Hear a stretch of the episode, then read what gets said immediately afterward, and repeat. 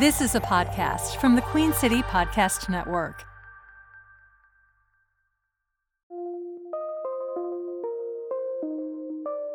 From the Queen City Podcast Network studios in Uptown Charlotte, this is C L T First, a newscast for people who hate news. I'm Stuart Watson.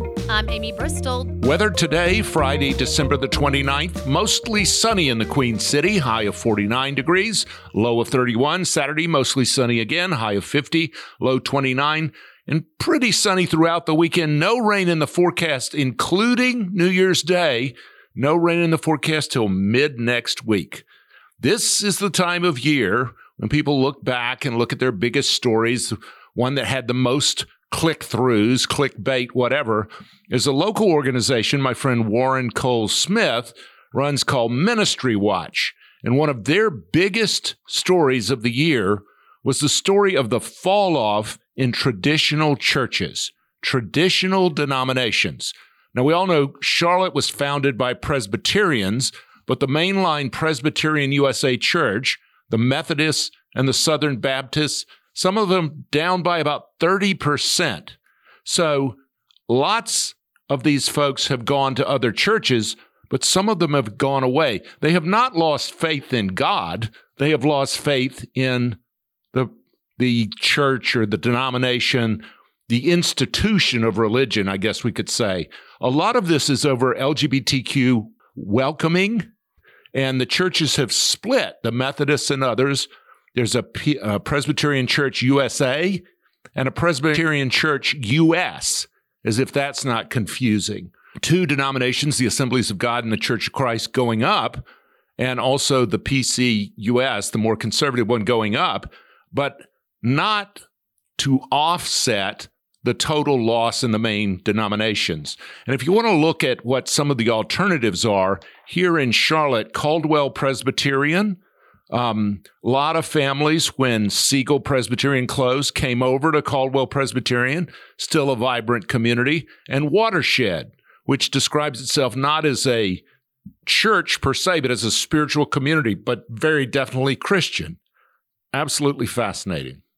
And, you know, coming up in twenty twenty-four, there'll be some new laws that are going to go into place. Um, one of those being that if your kid has had their learner's permit and, you know, up till now, they've had to have that for twelve months. Well, starting January first, they will only have to have that for nine months now before they can get that full-blown driver's license. So that's one of the new things that'll be happening uh, January first. Kids on the road sooner. Mm-hmm. Electric vehicle registration, which did cost one hundred forty dollars, will now be one hundred eighty dollars, and then in July, two hundred fourteen dollars. Also, fewer E V tax credits in twenty twenty-four. So if you're on the bubble about getting an all-electric vehicle, may want to look this weekend.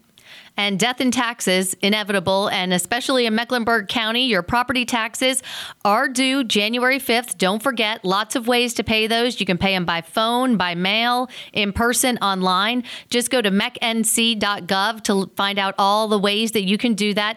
And also, don't forget, if you don't pay those by the fifth, there is a two percent increase on your bill through the end of January. And then if you continue to not pay them, there are additional increases on that bill. So you want to make sure you get those paid. Coming up, one Carolina Panther is in the Pro Football Hall of Fame finalists.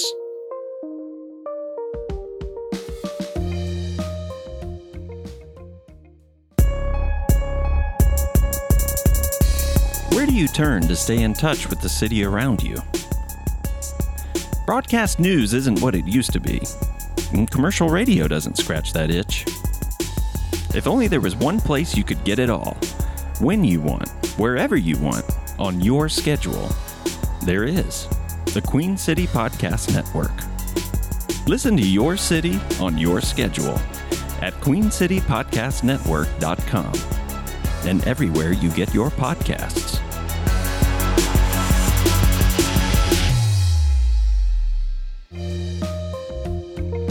There's only one Carolina Panther among the finalists for the Pro Football Hall of Fame this year.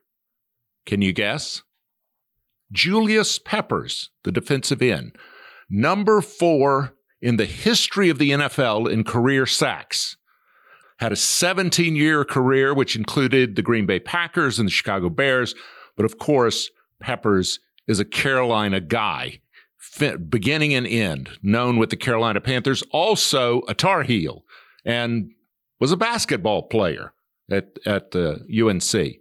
This is the first time Mister Peppers is on the ballot, so he may not make it into the final class, but we'll find that out in early February.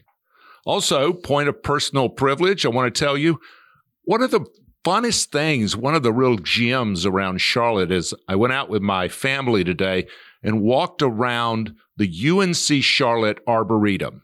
These gardens, which include a Japanese garden, it's a very pleasant walk. It's as short or as long as you want to make it, and it's extremely pleasant. The birds, there may not be everything in bloom, but it's still just very peaceful little babbling brook, and it was established by a man named Ralph Van Landingham, and if you're from Charlotte, that Van Landingham name, you know it for the Van Landingham estate, same family. Uh, father was a cotton broker. He was a stockbroker. And some of the rhododendrons out there came from his own cuttings. Better yet, when the students aren't there, free parking. Four ways to celebrate New Year's in Charlotte. You can go for a run, a five K at University City. That begins in the shops there and ends at U N C Charlotte campus.